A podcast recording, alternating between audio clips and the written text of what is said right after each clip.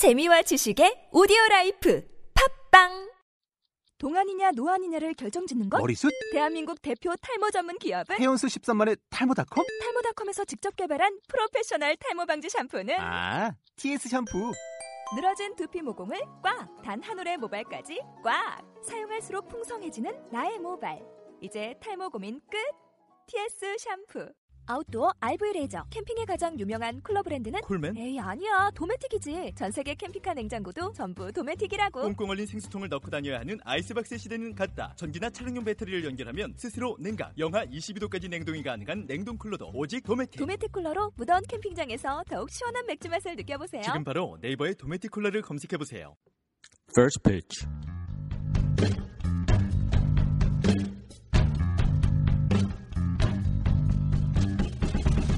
안녕하세요 여러분. 퍼스피치의 데니엘 김입니다. 2014년 2월 18일 화요일 오후에 인사드립니다.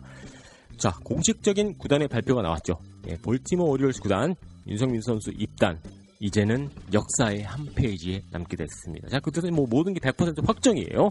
더 이상 뒤를 돌아볼 수도 없습니다. 예, 앞만 보고 달리는 게 윤성민 선수의 입장이 아닌가 생각이 되는데 자 이 시점에서 예, 기뻐하고 있는 순간 갑자기 또 핵폭탄이 하나 터졌습니다. 예, 우발도 히마네스 선수가 볼티모 오리올스 구단과 계약 아직까지는 확정은 아닙니다. 신체 검사가 남겨져 있기 때문에 말이죠. 하지만 4년간 4,800만 달러의 합의를 봤다는 소식이 들려오네요.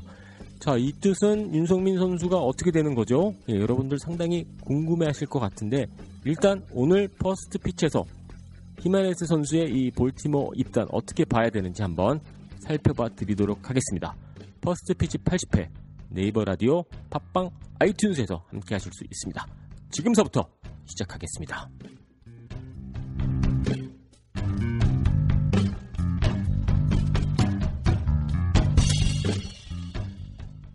메이저리그의 핫 이슈와 뉴스를 시원하게 풀어드리는 프리미엄 아울렛 팟캐스트 퍼스트 피치 지금서부터 시작하겠습니다.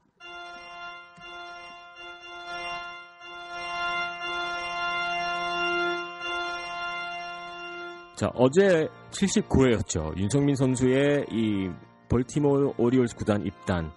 이 소식을 여러분들 아, 관련해서 이야기를 나누면서 아주 멋있게 신부 입장곡 예, 배경음악으로 사용을 했었는데 아니 이게 웬일입니까? 오늘 다시 한번 이 음악을 틀게 될 줄은 전혀 상상하지 못하고 있었는데요. 아쉽게도 오늘의 주인공은 뭐 윤성민 선수가 아니라 예, 바로 후발도 히마네스 선수인데요. 자, 히메네스 선수가 아, 뭐 큰 이변이 없는 한 이 볼티모 오리올스 구단의 유니폼을 입게 아, 될 것으로 보여집니다. 예, 신체 검사가 남겨져 있긴 합니다만은 뭐 별 문제 없이 통과되겠죠. 자 이렇게 되면은 윤성민 선수에게도 상당히 실망스러운 이 소식이 될 수도 있어요. 예. 자 하지만 음, 일단은 제가 뭐 몇 가지 좀 살펴드릴게요. 분명히 예, 분명히 윤성민 선수에게는 2014년 시즌 선발로 뛸 기회가 올 겁니다. 다만 이게 시기가 문제거든요. 그게 개막 시즌 개막과 함께 이 기회가 오게 될지 아니면 좀 더 기다려야 될지 이 부분은 정확히 이 시점에서 알 수는 없지만은요. 제가 생각했었을 때는 분명히 야, 기회는 2014년 시즌 오게 됩니다. 물론 아, 뭐 조건은 있어요. 윤성민 선수가 시즌 준비를 잘하고 부상 없이 준비가 되어 있어야 되는 거죠. 그렇기 때문에 일단 당장 로스터 이를 놓고 봤었을 때 분명히 실망스러운 소식이긴 합니다만은 아직까지는 그렇게 절망할 필요는 없고요. 좀 길게 봐야 되고 큰 그림을 윤성민 선수를 봐야 되지 않나 생각이 됩니다. 여러분들도 히메네스 선수의 입단 소식, 계약 합의 소식 예, 전 어, 전에 들으시면서 이렇게 생각하셨을 거예요. 아니 이거 윤성민 이거 뭐 낙동강 오리알 되는 거 아니야? 예, 이거 뭐 완전 스페어 타이어네. 야, 거기 왜 갔어? 뭐 이렇게 생각하실 수가 있겠습니다만은 2013년 시즌 LA 다저스를 한번 생각해 봅시다. 예, 지금 이맘때쯤 LA 다저스 선발 투수가 뭐 9명이라든 9명이 있다고 막 그렇게 자신감 있어 했었죠. 물론 당시 그랬습니다만은 시즌 시작하자마자 이런저런 이유로 빵꾸가 나기 시작했습니다. 예, 펑크가 나는 거죠. 결국에는 뭐 파이퍼 선수라든지 맷 맥일 선수라든지 이런 선수들 트리플 A에서 막 올려야 됐어요. 물론 LA 다저스 같은 작년 시즌 같은 그 사례는 정말 뭐 아주 극한 예, 정말 보기 드문 그러한 광경이었습니다만은 분명히 다섯 명의 선발 투수가 예상했던 대로 또 구단이 원하는 대로 어, 풀리지가 않습니다. 분명히 선발 한두 자리는 슬럼프라든지 또는 어, 부상자가 나오면서 기회가 오픈이 됩니다. 예, 이 부분은 분명해요. 예, 이건 제가 확실하게 말씀을 드릴 수가 있습니다.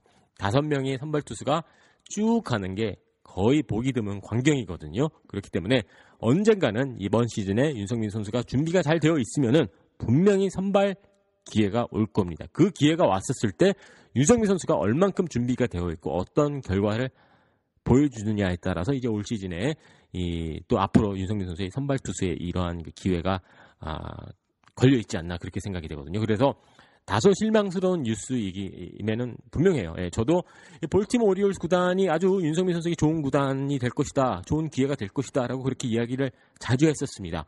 하지만 히마네스 선수가 합류를 하게 된다면은 이 상황이 달라지는 것은 확실하거든요. 하지만 결국에는 기회가 옵니다.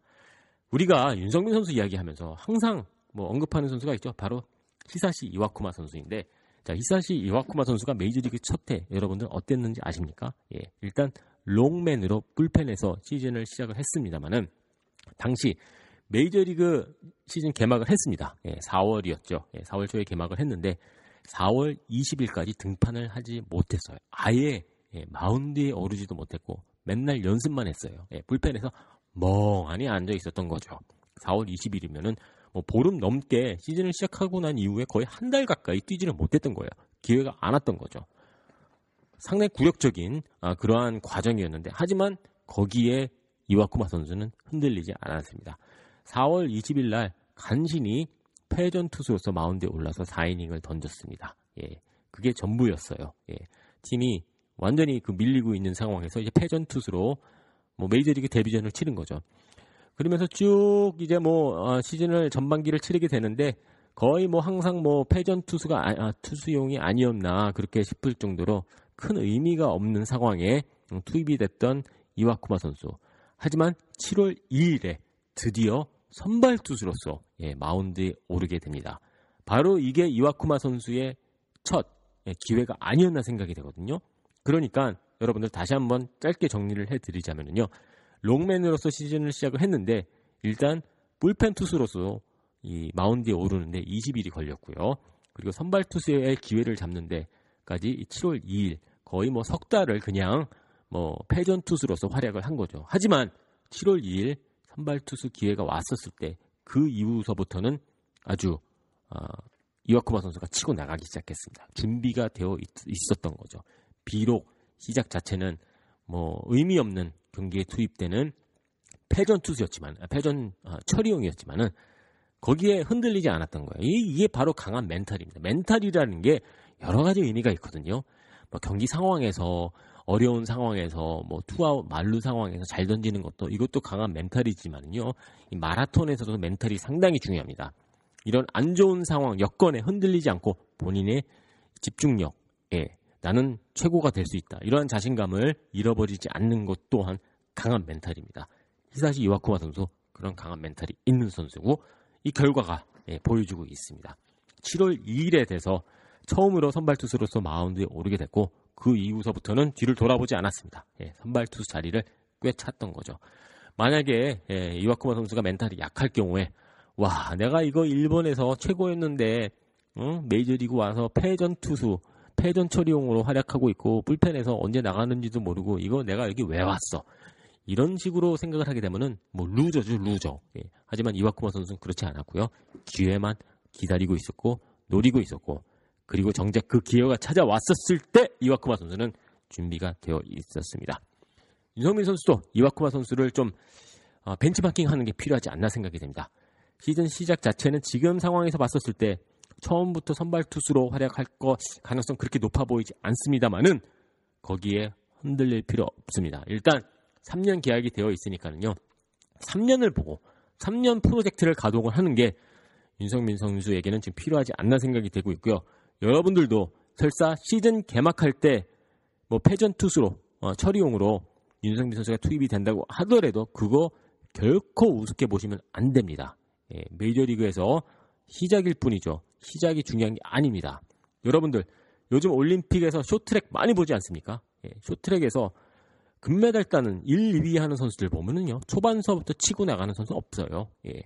뒤에서 상황을 이렇게 지켜보고 있다가 딱 적절한 시기에 기회가 보이면은 치고 나가거든요. 바로 이러한 작전이 윤성민 선수에겐 필요하지 않나 생각이 됩니다.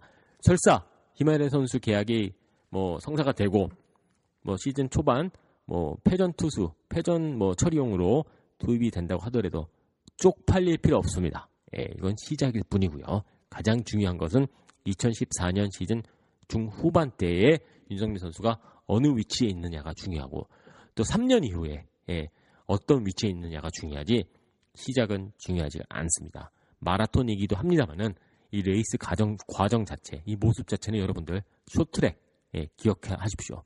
초반에 빅토라는 선수가 치고 나가니까 절대 아니죠. 예, 뒤에서 지켜보고 있다가 기회가 왔다 싶으면 그때 치고 나갑니다. 윤성민 선수 그런 작전이 필요합니다. 그런 정신 자세가 필요합니다. 예, 저는 그렇게 생각합니다. 여러분들 어떻게 생각하시는지 궁금한데 다소 실망스럽습니다. 예, 그건 저도 이해가 됩니다. 뭐 솔직히 말씀드려서 오늘 저는 히마네스 선수가 볼티모어와 계약을 맺었다라는 그런 소식을 들었을 때 아니 이거 뭐엔 핵폭탄이야 뭐 이런 생각이 들었거든요. 하지만 아, 조금 생각을 해보니 예, 핵폭탄까지는 아니고요. 아, 폭탄이기는 폭탄입니다만은 윤성민 선수도 제가 한 가지 말씀드릴게요. 윤성민 선수도 폭탄이 될 수가 있습니다. 폭탄이란 표현이 약간 좀 너무 뭐 과격하게 들릴 수도 있겠습니다만 그만큼 예, 포텐이 있는 선수이고 한 번 터지면 빵 터질 수가 있는 선수가 바로 윤성민 선수가 아, 못되라는 법 없거든요. 그래서 예, 뭐 핵폭탄이 하나 터져도 이럴 때일수록 더 자신감 있게 본인의 갈 길 가고 예, 나도 나중에 터지면 돼. 예, 기회 기회 기회를 노려야 되죠. 하지만 중요한 게 기회가 왔을 때 준비가 되어 있어야 됩니다. 예, 이와쿠마 선수처럼 치고 나가야 되는 거거든요. 기, 기, 그 기회가 언제 올지는 모릅니다. 예, 모르지만은 그때 왔었을 때 잡고 치고 나가야 되는 게 윤성민 선수가 필요하다고 저는 그렇게 생각이 됩니다. 히마네스 선수 좋은 선수예요. 예, 하지만 뭐 그렇게 뭐 뭐 남 얘기 아, 뭐 누가 오고 가고 예, 그런 거 신경 쓰기 시작하면은요 예, 말릴 수가 있습니다. 예, 신경 쓸 필요 없고요. 윤성민 선수는 지금 이 시점에서 본인의 갈 길 그냥 앞으로 쭉 가는 게 아, 필요하지 않나 생각이 됩니다. 뭐 저의 생각은 이렇습니다만 여러분들의 여러분들의 의견도 상당히 궁금하거든요. 예, 댓글란에 올려주시면은 제가 다음 다음번에 어, 81회 때 어, 소개시켜 드리도록 하겠습니다. 자, 여러분들 실망하지 마십시오. 윤석민 선수도 실망할 이유 전혀 없습니다.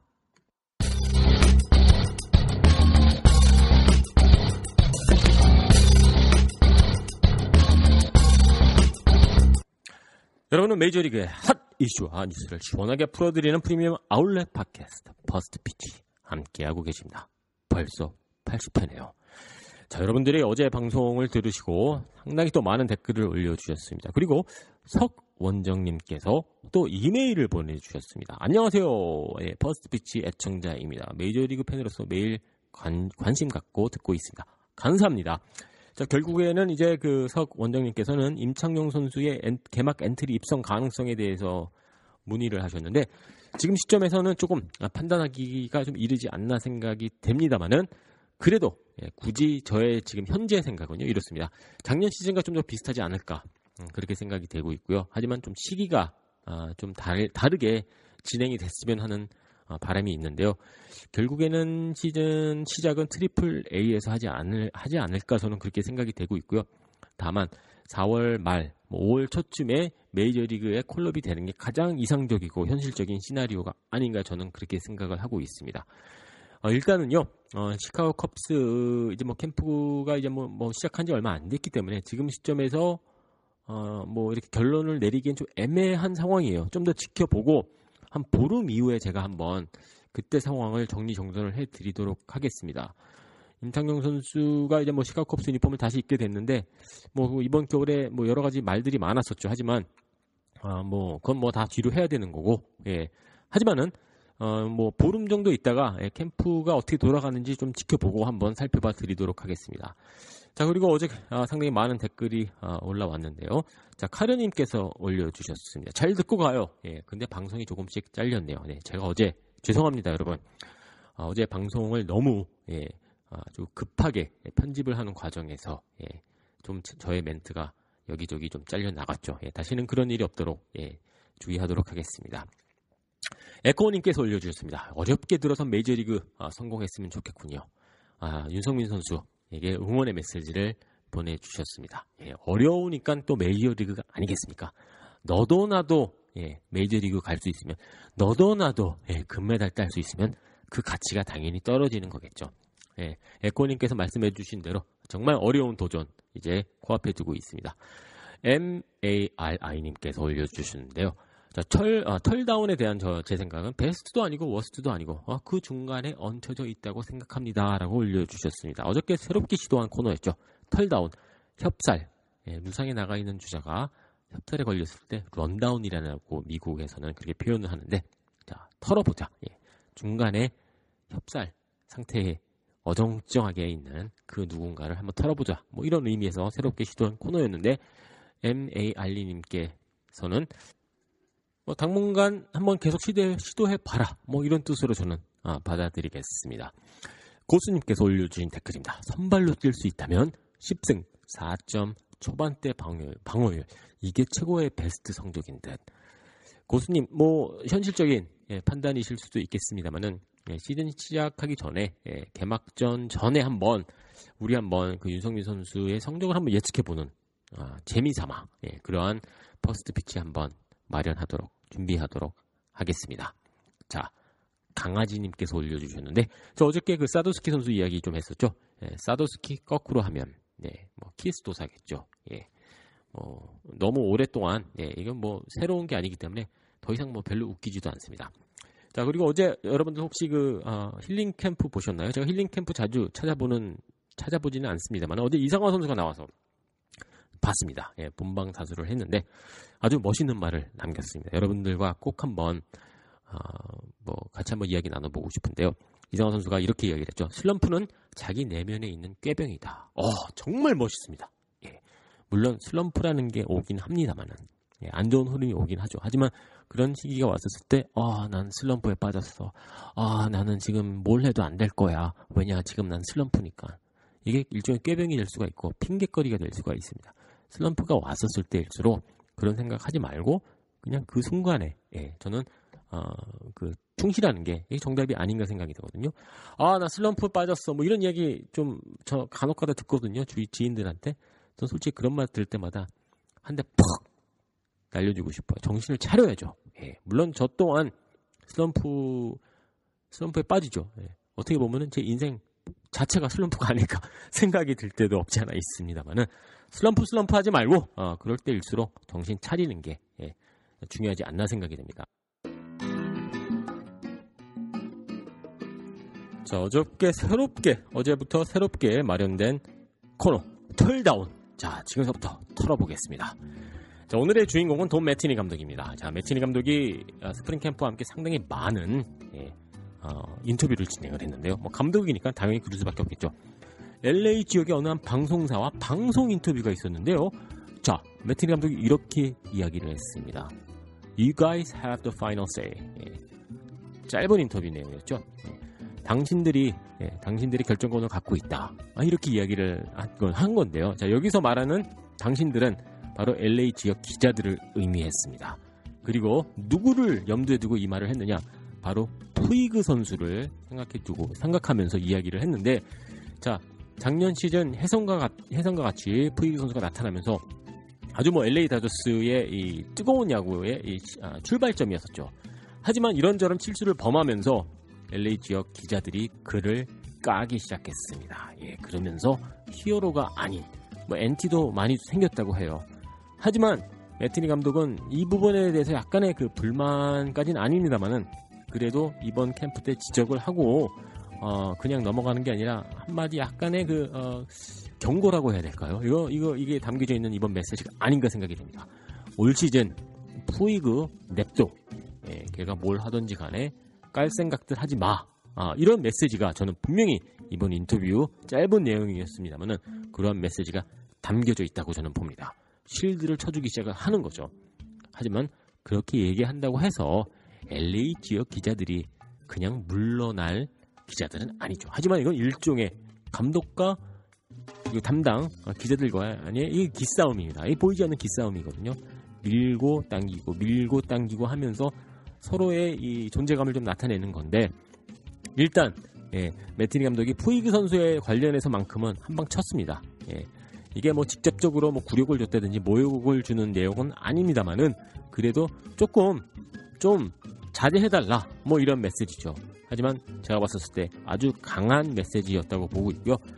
LA의 입장에서는 이런 감독이 필요합니다. 예, 매티니 감독 결코 뭐 화를 낸다든지 감정적인 표현을 자주 하는 감독은 아닙니다만은 차분하게 이런 메시지 전달하는 모습 저는 필요하다고 보고 있고요. 솔직히 미국 에서 예, 푸이그 선수가 뭐 오래 산 것도 아니고 그쪽 문화 잘 알 수도 없고 그냥 쿠바에서 살면서 재밌게 야구만 한 선수거든요. 그 선수 2013년 시즌 원래 마이너리그에서 뛰었어야 됐는데 팀이 필요로 해서 콜업이 돼서 아 실수도 할 수 있는 거 아니겠습니까? 그걸 갖다가 미국 기자들이 실수할 때마다 뭐 뭐, 뭐, 이게 뭐, 뭐, 이미추어하다는 표현을 많이 썼는데, 뭐 하여튼, 뭐 어른스럽지 못하다니, 뭐 이런 거, 뭐, 실수하면 실수하는 거죠. 예. 그렇다고 뭐 푸이그를 빼요? 예. 다시 마이너리그를 보내요? 그것도 정답이 아니거든요. 하지만, 이제는 좀 더 달라지는, 아, 푸이그 선수가 달라진 모습을 좀 보여주지 않을까, 아, 그런 생각이 들기도 하면서, 일단, 매티니 감독이, 예, 푸이그 선수 보호, 실드 작전에 나섰습니다. 저는 꼭 필요했다고 보고 있고요. 그리고 푸이그 선수가 설사 실수하더라도 그의 나이 그리고 배경 그리고 과정을 보면 전 충분히 이해가 되거든요.